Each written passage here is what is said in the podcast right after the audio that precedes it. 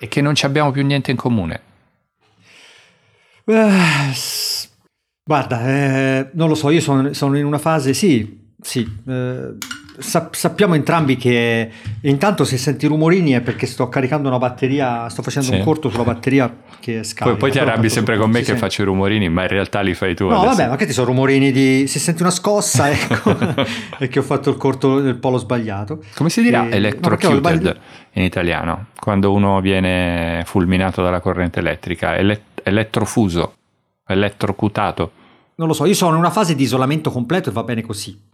L'incrocio con gli altri, con i giovani, queste creature strane, diversi da noi, vogliono cose diverse, fanno cose diverse. No, sono ma giovani. Sai, è una questione di non lo so, è una questione di fasi, loro e nostra, no? Io so, adesso sono abbastanza, ho visto un bel video su YouTube, pensa che cosa che sto dicendo, un bel video su YouTube di un tizio che è andato in giro intervistando, poi senti questo, no? Che dice andiamo a intervistare persone grandi, no? E fa vedere queste persone, quanti anni hai? 50, 60, 70, cioè, quindi ti fa passare il 50enne, 60enne come un anziano che va intervistato, capito? Per come fai, come vivi, chi sei?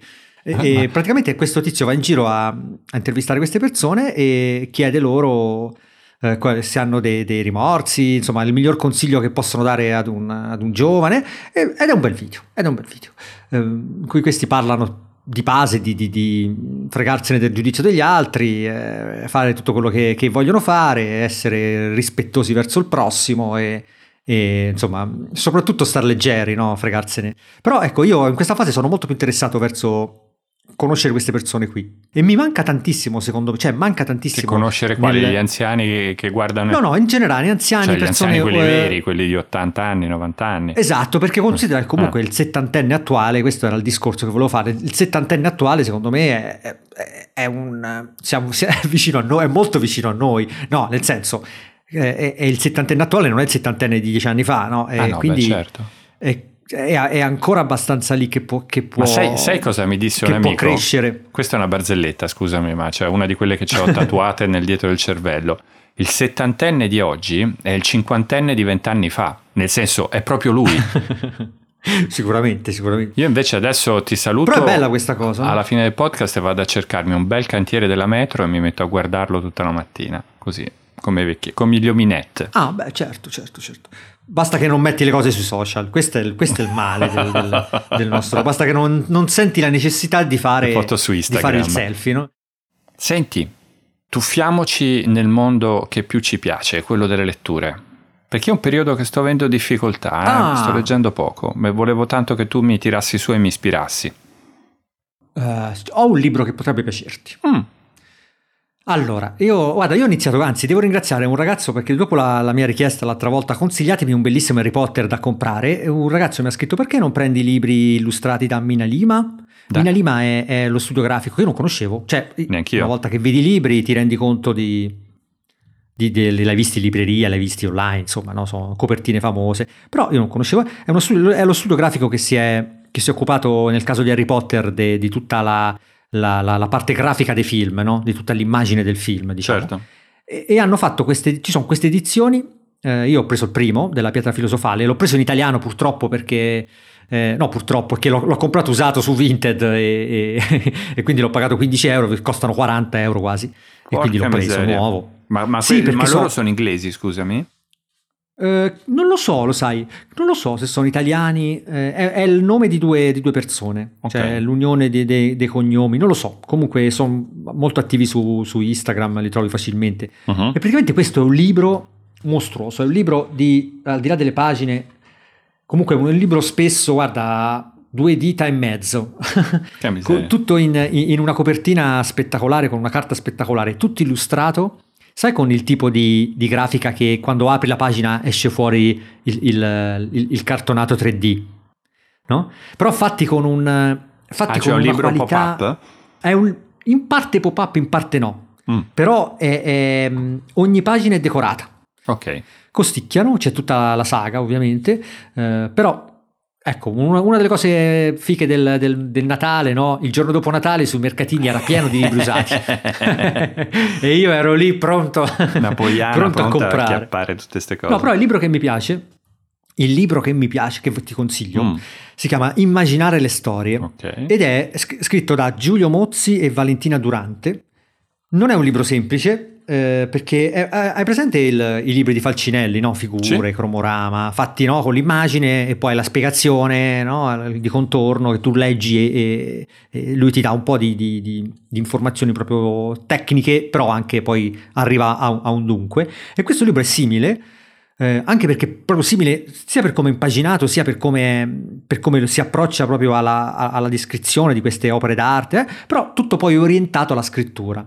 Quindi sono idee e spunti per scrivere, per scrivere storie, per scrivere, per vedere punti di vista, per approfondire certi aspetti dei personaggi, dell'ambiente. Non è semplicissimo, non è una roba che scorre banale, è anche abbastanza approfondito perché parla di opere d'arte, parla di ti fa ragionare su come tanti hanno fatto le cose. E quindi secondo me ti piace, perché è difficilotto ma...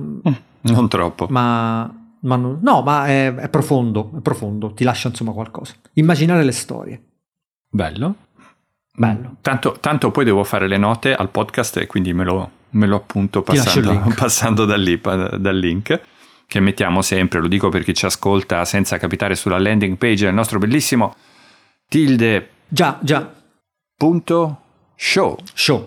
Sì, stavo dicendo con una certa enfasi. Dominio.show, tilde.show.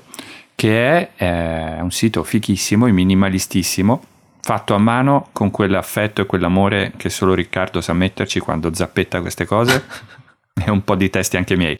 Sai che stavo guardando in giro poi... Ma tu hai letto qualcosa? Beh no, invece io in questo periodo non sto leggendo, è proprio questo il problema. Sono rimasto un po' fermo, ho comprato un po' di cose, ho fatto un mucchio. Sono anche un po' l'ennesimo mucchietto di libri tsundoku da leggere. Cioè io ero tentato di comprarmi, guarda, e non l'ho ancora fatto. Peraltro uno dei tre lo vorrei comprare, ma poi ho il dubbio che se lo dico qua, siccome in Italia credo che circolino poche copie, vabbè. Comunque io c'ho Ready Player One, ero tentato di comprarmi Ready Player Two, non ho mai finito di leggere Ready Player One, magari però la serie completa. Sai presente il libro di Ernest Klein, quello... Ma non l'ho mai letto, sì, ma non tanto parlando di metaversi, ma neanche io, però insomma è un po' il mio settore la fantascienza. Poi ho trovato, e ce l'ho lì in canna su Amazon, questo libro che è una raccolta in inglese di cose scritte in francese da Antoine de Saint-Exupéry, in cui c'è il Piccolo Principe, ma c'è anche Lettera a un ostaggio, varie altre cose. Sono quelle edizioni di cui abbiamo già parlato della Penguin, ci ho fatto caso, esatto, c'è un passato poco fa, mi sa. E loro mi affascinano perché mi piace quell'oggetto libro, e poi sono oggetti libri che costano poco, relativamente poco per quello che sono fatto, come sono fatti, tant'è che mi sono comprato, e ce l'ho qui in mano. Si sente anche mentre ci muovo le unghie sopra sulla stoffa. The Nutcracker, lo schiaccianoci di Hoffman, che è una raccolta di racconti natalizi, cioè una storia di Natale. Sì. C'è un'edizione bellissima pure, quello non mi ricordo come si chiama, di Burr. Sì, la mia in inglese, quella di Deluxe, quella lì grossa, c'è un'edizione insomma tutta decorata, disegnato. E invece uno che sto cercando di Jorge Almazán, ammesso che si pronunci così, che si intitola Emerging Tokyo, Designing the Spontaneous City, che è un libro di architettura, anzi urbanistica, che è un settore che a me piace e affascina tantissimo, ma anche di sociologia. Questo lo vorrei comprare, questo ho il terrore che se qualcuno va sui siti e me lo compra io poi non lo trovo più, perché sono quei libri che ce ne stanno tipo 8 copie in tutta Italia. Hai qualche giorno, dai, tra che l'hai detto e la pubblicazione, quindi qualche giorno ce l'hai. Sì, Amazon non ce l'ha, io volevo andare, cioè non ce l'aveva adesso, l'ha esaurito ma ritorna fuori, comunque mettiamo il link magari amazon.com. Allora, la base è questa, a me piace molto Tokyo. Tokyo è la metropoli forse più densa del pianeta. Ma la cosa che è pazzesca della crescita mostruosa di Tokyo, 20 milioni di abitanti, eccetera, è che continua a tenere, a differenza di tutte le altre città gigantesche come New York o Parigi o Londra, una dimensione di vita comune locale. E questa cosa, questa micro e macro contemporaneamente, è perché la città nasce da un approccio alla progettazione un po' caotico, nel senso dal basso, più che non dall'alto. Cioè la città non pianifica, ma ci sono varie forze locali, piccoli imprenditori, comunità, gruppi eccetera che sviluppano nei vari quartieri. C'è chiaramente un coordinamento, ci sono delle norme comuni, c'è tutto quello che vuoi, però è una città fatta dagli abitanti, non è una città fatta dai palazzinari che fanno, per esempio, ora no, palazzinari l'ho detto così per giocare che poi ci arriva la querela, ma Milano in questo momento ha questa fase di grandissima espansione urbanistica che è nata 3 sindaci fa o 4 sindaci fa con Letizia Moratti quando era sindaco di Milano.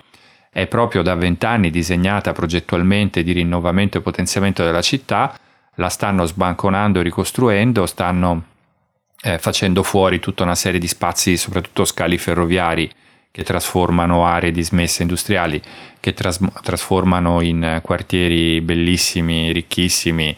Il termine inglese è gentrification, no? Per cui c'era la fiera dentro la città che è stata svuotata e adesso ci sta 3 grattacieli e 7-8 condomini di appartamento dove ci abita la Ferragni, per dire, con Fedez. Quindi non è, sono quelle robe da 20.000 euro al metro quadro per capirsi. Quindi è una città che fondamentalmente caccia i suoi abitanti perché si fa bella e ce ne mette di nuovi che sono molto più benestanti, cinesi, russi, la gentrification è quella roba lì, no? No, mi sembra quando io parlo male di Roma e tu parli, stai facendo... ma dopo che uno ci abita un po' di anni cominci a volerle bene a una città e quindi ne parli male. Però se ne meritano, cioè voglio dire, certo. È la realtà, mondo fuori più bello, c'è poco da fare. Però questo approccio, ci stanno le archistar che arrivano, progettano d'intesa col comune, le zone, qui facciamo il quartiere della moda, qui facciamo il quartiere degli artisti, qui facciamo il quartiere di questo, di quello. È praticamente un master plan di tipo, sembra l'economia comunista, no? Con i piani quinquennali. Invece Tokyo è nata con un germinare all'interno di una società molto più coesa della nostra, quindi anche attenta a certi tipi di cose, di tante piccole realtà laterali, pezzettini, quadratini. Guarda che, cioè, i giapponesi non è che cioè Tokyo è un'anomalia anche in Giappone, ma i giapponesi non è che sono dei bravi ragazzi che fanno le cose bene perché stanno in Giappone, allora che bello. Sono spietati, fino a un secolo fa si massacravano, cioè... A me a Tokyo uno dei posti di Tokyo che mi piace di più è il parco di Ueno, che era il giardino di un tempio che è stato preso a metà dell'Ottocento e rubato letteralmente dal governo, dall'imperatore, e tolto al tempio e trasformato in un parco stile Central Park, no? Cioè era l'epoca, a metà dell'Ottocento, era l'epoca in cui sono nati i parchi cittadini, e lo scopo del parco cittadino è quello di impedire alla gente di sclerare, perché quando stai nelle grandi città, se non vedi certo. Il verde, dopo un po', cioè no, non è proprio normale vivere in mezzo al cemento, dalla mattina alla sera serve anche il verde. E niente, a me questo libro interessava perché, hai visto quanto ne parlo, volevo cercare di capire meglio cosa c'è dentro, leggere, confrontarmi a distanza e mentalmente con l'autore per vedere dove va. Però non si trova, mannaggia. Ma dove hai guardato? No, ho guardato, ho visto che in un paio di libri, Feltrinelli non ce l'ha, IBS forse ce l'ha, ma ho visto che dovrebbe averlo in casa Hoepli, perché a Milano c'è questa grande risorsa che c'è la sede e la libreria su più piani di Hoepli, dove io non vado mai colpevolmente, ma che è uno spettacolo, perché Hoepli non è solo... Sì, vabbè, alla fine, però una volta che vai lì, come fai? Per andare senza soldi? Per la saggistica, infatti devi andare lì lasciando la carta di credito a casa, appenderti un cartello al collo con sopra scritto «Se vi chiedo di farmi credito, ditemi di no». Le cose... Se vi giuro che ho cambiato idea, non credetemi. Sì. Oh, certo, soprattutto certo. È pericolosa la parte di architettura, musica, saggistica, filosofia, ricerche, scienze sociali, cioè tu vai lì dentro e per me è come, cioè teoricamente io potrei andare con lo zainetto, il sacco a pelo e farmi una vacanza dentro quella libreria. Beh, però no, il bello è portarsela a casa, no? Cioè gran parte del gusto è avere l'oggetto, no? Avere quella conoscenza sulla libreria, che poi altrimenti diceva vado lì, lo leggo e basta e torno via. No, vado sì, lì no. E visito i vari, ci metto una settimana a visitarla tutta, capito? Non è che li leggo, li proprio facendomi giri fra gli scaffali, sono 4 piani di roba. Magari, ma tu ci sei stato? Ti puoi anche no, dai, stato, allora però ti puoi anche fermare a... Vieni a trovarti, lo sai che ho ancora in ballo la maratona di Milano. Io c'ho il divano letto matrimoniale. Tu non puzzi. È successa una cosa proprio durante Natale che riguarda il software, l'open source. Non so se Non credo che tu... Ho mandato un vocale di tipo 10 minuti su Telegram, dubito che qualcuno l'abbia ascoltato. Però... quelle cose fatte proprio, poi uno dice, ma perché la community diminuisce? Esatto. Il mega pippone software tipo la sera di Natale, cioè una roba... Cioè...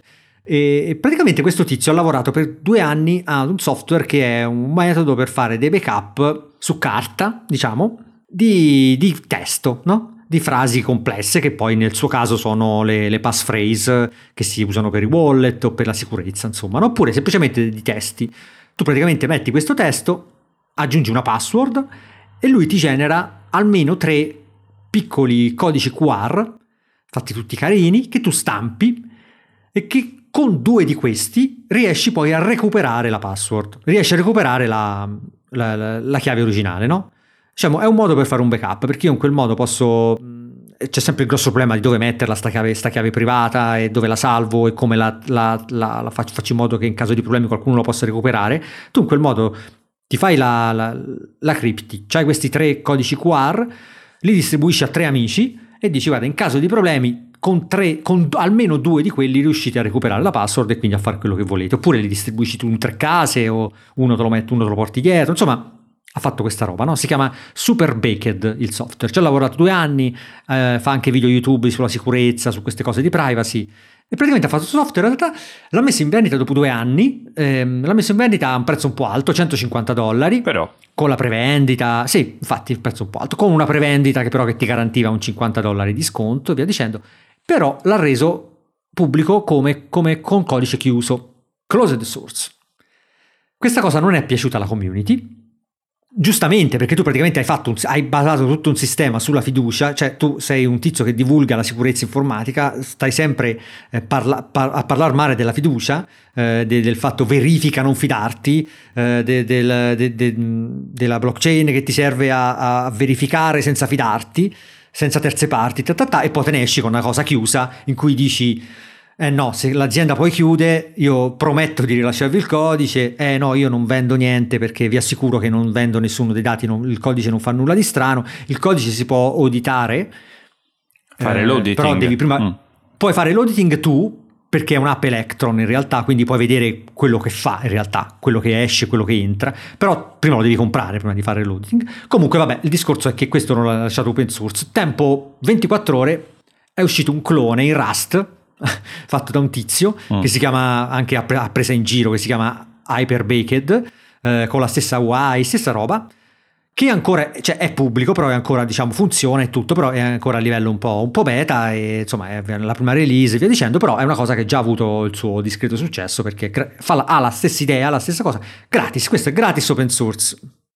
Praticamente quello che mi chiedo io, quello che mi sono chiesto, che poi tra l'altro questo tizio si chiama Sun di nome, Sun, penso si pronunci Sun, non lo so, comunque un bel nome, no? Sun. Mi ha anche scritto, tra l'altro, perché probabilmente ha visto qualche link che avevo messo in giro, Per questo tizio io mi chiedo come cavolo fa a monetizzarlo? Cioè, lo capisco. Ci lavori da 2 anni, tiri su questo sistema che prima non esisteva, cioè tante, sì, chiaro, usi tecnologie che esistono, ma...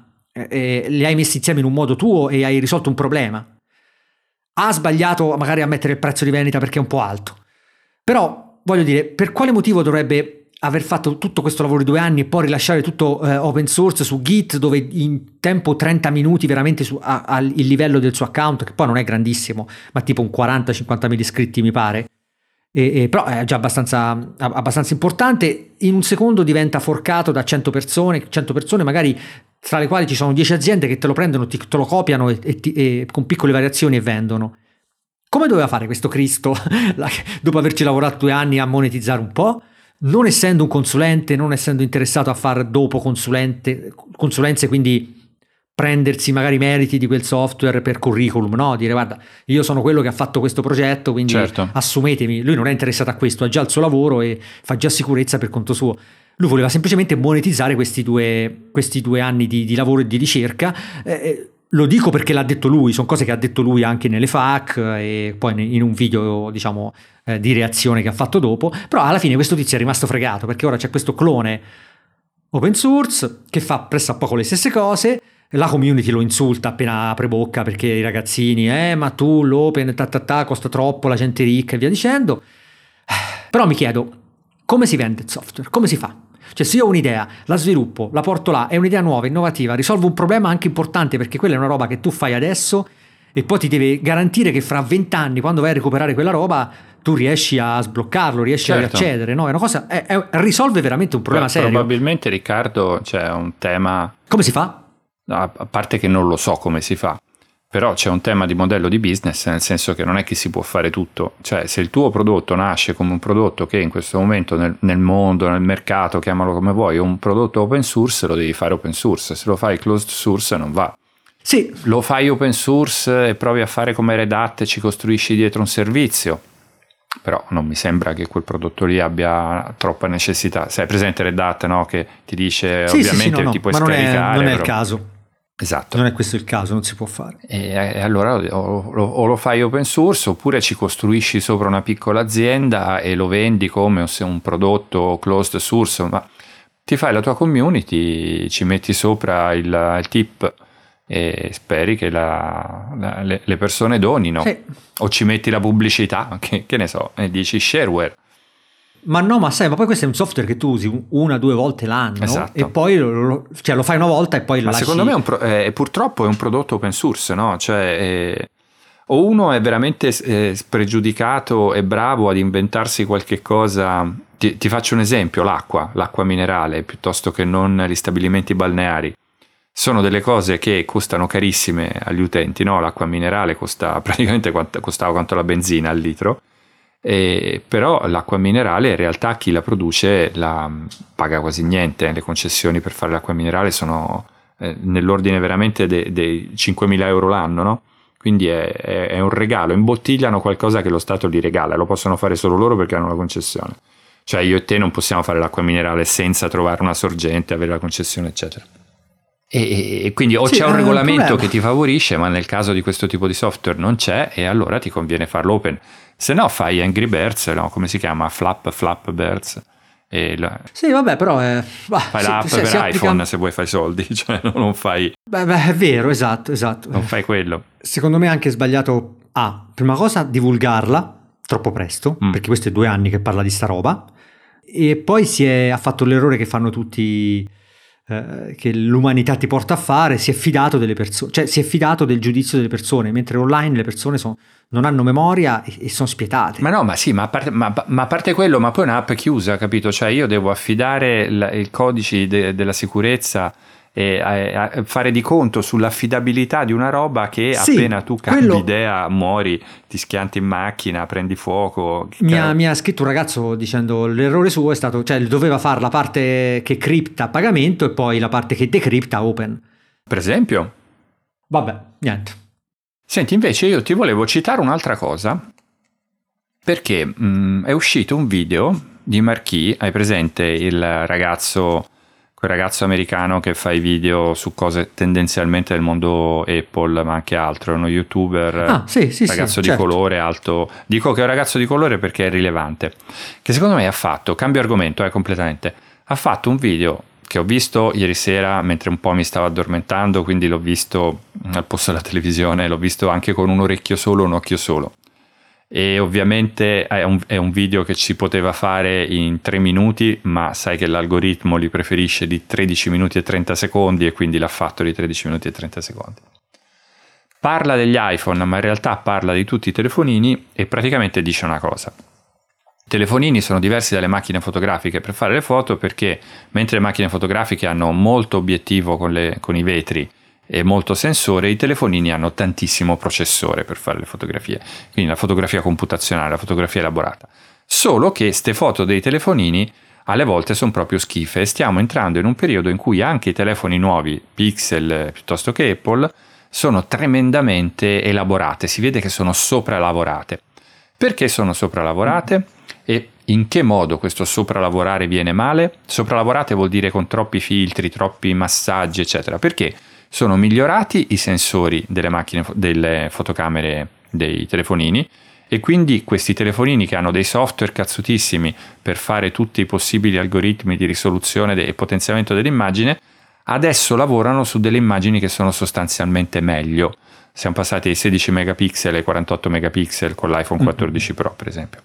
Ma l'altro vero grande problema è soprattutto nelle persone, nel riconoscimento dei volti, perché è diventata falsa e stereotipata, c'è un bias, la modalità di illuminazione e di resa dei volti, soprattutto quando sono dei volti che non sono chiari e uniformi. Sai che c'è stato anche con le pellicole delle macchine fotografiche ai tempi a colori negli anni 70-80, c'è stato un problema di, fra virgolette, razzismo, perché le pellicole fatte dai grandi produttori occidentali, Kodak piuttosto che non Ilford, avevano una sensibilità media per dei colori, quelle fatte per i ritratti, le diapositive eccetera, una sensibilità per delle pelli fondamentalmente chiare e senza grandi discrepanze di tonalità, no? Cioè l'italiano medio, il francese medio, l'inglese medio, a meno che non abbia le lentiggini, non abbia delle altre macchie sul viso, tendenzialmente ha un viso con una coloritura rosa chiaro abbastanza uniforme. Arriva un nero o arriva una persona che ha comunque un mix di DNA piuttosto complesso e la pelle è scura, ma scura solo in certi modi, in certi altri no, con dei riflessi e una logica di luminosità completamente diversa, e lui insomma dice, io lo dico poi alla fine, ma... le macchine, cioè le fotografie fatte con i telefonini mi fanno venire una faccia orribile rispetto a quella che è veramente la mia faccia. E lui poi estende questo ragionamento anche alla resa del video, dicendo che il motivo per cui usa la Red One, non la Harry o non le varie Sony e compagnia danzante, è che a suo avviso la Red One è l'unica, siccome lui quando fa i video ci mette il faccione davanti tutto il tempo, è l'unica che rende la sua faccia per bene. E a me questa cosa delle macchine fotografiche, dei telefonini razziste, mi fa impazzire, cioè sono andato completamente via di testa. Sì, è vero. Ma a parte il razzismo, perché io comunque sono nel triangolo di quelli che vengono esposti relativamente bene. È vero che, l'abbiamo visto tutte e due, che negli ultimi anni paradossalmente è aumentata la risoluzione ma è diminuita la qualità delle immagini, cioè soffinte, cioè hanno delle HDR che non si possono guardare. O no? Ma anche perché vanno a finire, sì, ma vanno a finire comunque su Instagram, cioè che cosa ti aspetti? Cioè, voglio dire, quello è, sono fatte per quello che cioè il telefonino è fatto per quello che deve, è tarato per la finalizzazione, la reflex o comunque la mirrorless è tarata magari per altro tipo di cose. Ma sì, non lo so, non mi sembra. Il problema del razzismo lì, cavolo, quello sì, cioè questa è una cosa, effettivamente non ci avevo mai pensato. Ma... Cioè non siamo tutti uguali, nel senso che non è una questione di canone estetico-filosofico, ma proprio il viso delle persone che appartengono a popolazioni, etnie e culture diverse è connotato in maniera diversa. È chiaro che se la macchina fotografica è più, fra virgolette, orientata a quello che vede e non all'elaborazione che deve farne dopo, tipo la macchina fotografica classica, dicono il telefonino, in cui fondamentalmente dalle lenti dagli obiettivi acchiappa la luce, la sbatte su un sensore, il sensore deve essere buono, la lente deve essere buona e poi il processore quasi non c'è dietro, cioè è un DSP che fa delle cose molto limitate. Invece nei telefonini la lente è un'unghia di zaffiro quando va bene, di vetro duro. Il sensore ha delle dimensioni francamente ridicole, e a quel punto ci sta un algoritmo, anzi una lavagna di algoritmi che se le inventa quell'immagine, capisci perché diventa falsificata? Cioè perché lui cerca di fare quella faccia che ha capito che è una faccia come se la fosse la faccia di Antonio Dini, che è un signore bianco che vive a Milano, e non come la faccia di Marchi, che invece è un ragazzo di colore che vive in California. Ma tu pensi che lui lo faccia perché... c'è dietro, cioè chi ha deciso il filtro ha detto ok, il 90% sono bianchi, quindi facciamo che si veda bene nei bianchi e ce ne freghiamo nel resto, o semplicemente perché lì un volto illuminato è preferibile anche per quella che è la nostra idea di foto ben fatta o foto brutta, cioè una foto con un volto scuro magari la consideri brutta. Secondo me perché la maggior parte delle persone che lavorano nel settore dell'informatica, soprattutto negli Stati Uniti, sono bianche o asiatiche e hanno pochi esempi intorno a loro di questi, e quindi c'è un bias, un pregiudizio su questo. Perché la pelle di una persona bianca o di una persona ariana, nel senso che viene dall'India e che quindi ha un colore più scuro della carnagione, ma non diverso, cioè con una tonalità diversa ma non con una logica diversa di distribuzione apparentemente della mielina sul viso e sul corpo, non considera che ci siano altri modi, cioè poi alla fine sta roba è tutta intelligenza artificiale, perché queste cose dell'illuminazione non è che le fai con un algoritmo, le fai con un sistema esperto che se le inventa quell'illuminazione. A me affascina sta roba però. Sì, no, è giusto, no, perché vai a finire nella realtà della tecnologia, che è quella che è influenzata dall'essere umano, cioè l'essere umano che la fa. Quindi se l'essere umano pensa una cosa, cioè ha dentro qualcosa anche a livello inconscio che lo porta a pensare una cosa, poi il software reagisce in quel modo lì. Non lo so, te lo volevo dire, perché noi siamo due maschi bianchi di mezza età, quindi lontani da queste idee. Quando ti fai un selfie viene sempre bene, perché sei privilegiato, bianco, occidentale. E anche quando smonti una... Quando schiacci un tasto su una tastiera sei privilegiato perché vedi il tasto. Perché io sto aiutando un ragazzo non vedente a comprare una tastiera meccanica. Vabbè. E quando mi è arrivata la mail ho detto mi prendo in giro. Invece mi ho detto guarda, un pochetto vedo pochissimo, quindi mi serve qualcosa che mi dia la possibilità di cambiare i keycaps, colori diversi. E c'è un mondo, perché tu in realtà i keycaps esistono di diversi materiali, quindi tu puoi prendere quelli un po' rigati per la fila dei numeri, puoi prendere quelli un po' più lisci per le frecce, puoi prendere quelli che magari si illuminano in un certo modo, comunque si colorati in un certo modo, no? Ti apre veramente no? Ti fa capire un po' di cose che diamo per scontate.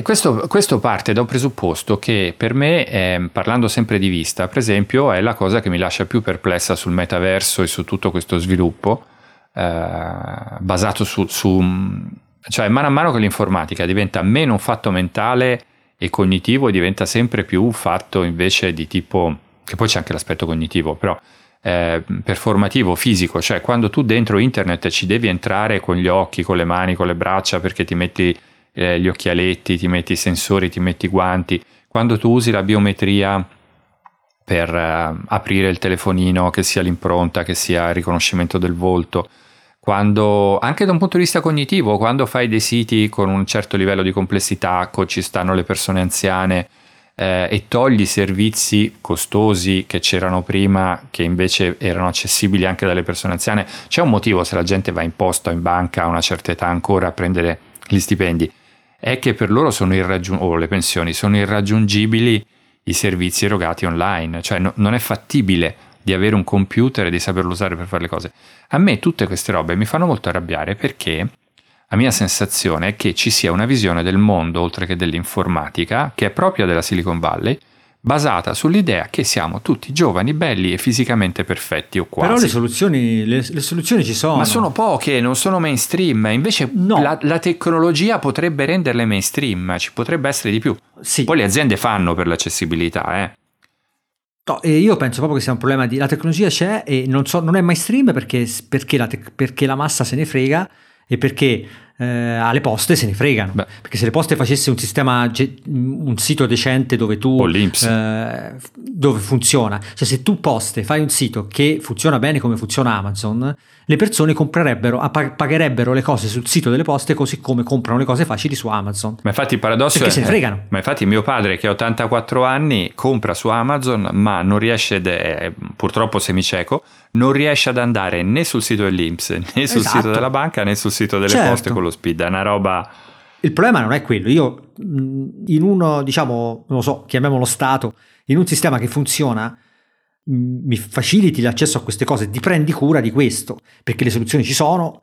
Non è come prima che dice però si fa solo così. Adesso le soluzioni per fare le cose semplici e fatte bene ci sono. Ma no, è come il discorso del passaggio dallo SPID alla CE, alla carta d'identità elettronica, che è un discorso che in teoria ha anche senso, perché lo SPID è nato col governo Monti in una logica di pubblica amministrazione che era incapace digitalmente di dialogare con se stessa, e quindi occorreva un sistema dall'esterno che fosse flessibile e permettesse di entrare nei diversi ambiti, che erano proprio dei silos, delle isole.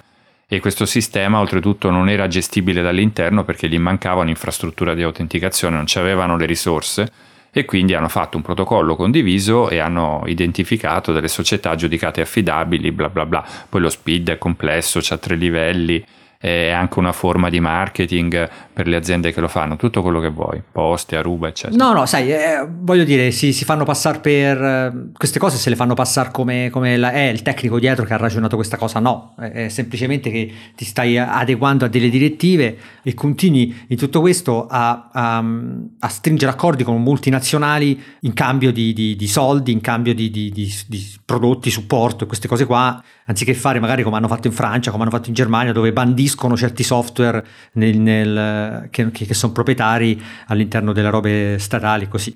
Vabbè, se vuoi ti lascio con un'ultima considerazione, che era la notizia di qualche giorno fa, che il nostro, sai che abbiamo questa struttura per la cybersicurezza nazionale, no? Ci siamo dotati, che è stata anche molto strutturata, eccetera. Non la dire, Antonio, non la dire. Sai con chi ha fatto questa alleanza strategica di fornitura delle tecnologie? Non lo diciamo perché...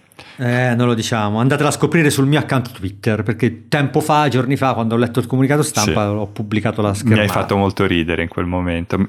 Mi hai fatto molto ridere e mi sono sentito molto sicuro, soprattutto. Volevo andare a recuperare la schermata. Eccolo qua. Sicurezza e trasparenza.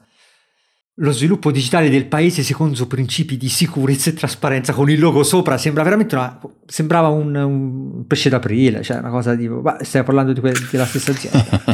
Vabbè, siamo a 1:15. Direi che potremmo tagliare tutta la parte iniziale, dai, parliamo solo di queste cose cattive, no? Oppure togliamo le cose cattive e lasciamo solo la parte iniziale, può dirla? Le cose cattive sono quelle che ci permettono di andare avanti. Dai. Poi ti parlo la prossima volta di un progettino che mi appassiona. Facciamolo la prossima volta, però, se non facciamo il podcast tutte le settimane, facendolo uscire di mercoledì alle 14:32 con una durata di 28 minuti e 17, non diventeremo mai numero 1 sull'aggregatore. Penso che su uno nei commenti ci ha scritto questa roba, nei commenti di qualche recensione, forse Apple Podcast, da qualche parte c'è scritto... bello ma troppo discontinuo, non si capisce mai quando esce. Meno male, cioè, dovresti essere contento. Ma che te frega quando esce, ti arriva da solo, tanto, cioè l'app te lo scarica lui quando è un podcast. Segnatele queste cose, che magari ne parliamo, cioè infatti io c'ho l'agendina e mi scrivo di volta in volta, mi viene in mente qualcosa a Tilde e ci scrivo quello. Wow. Oggi mi ero scritto delle cose che ovviamente non abbiamo.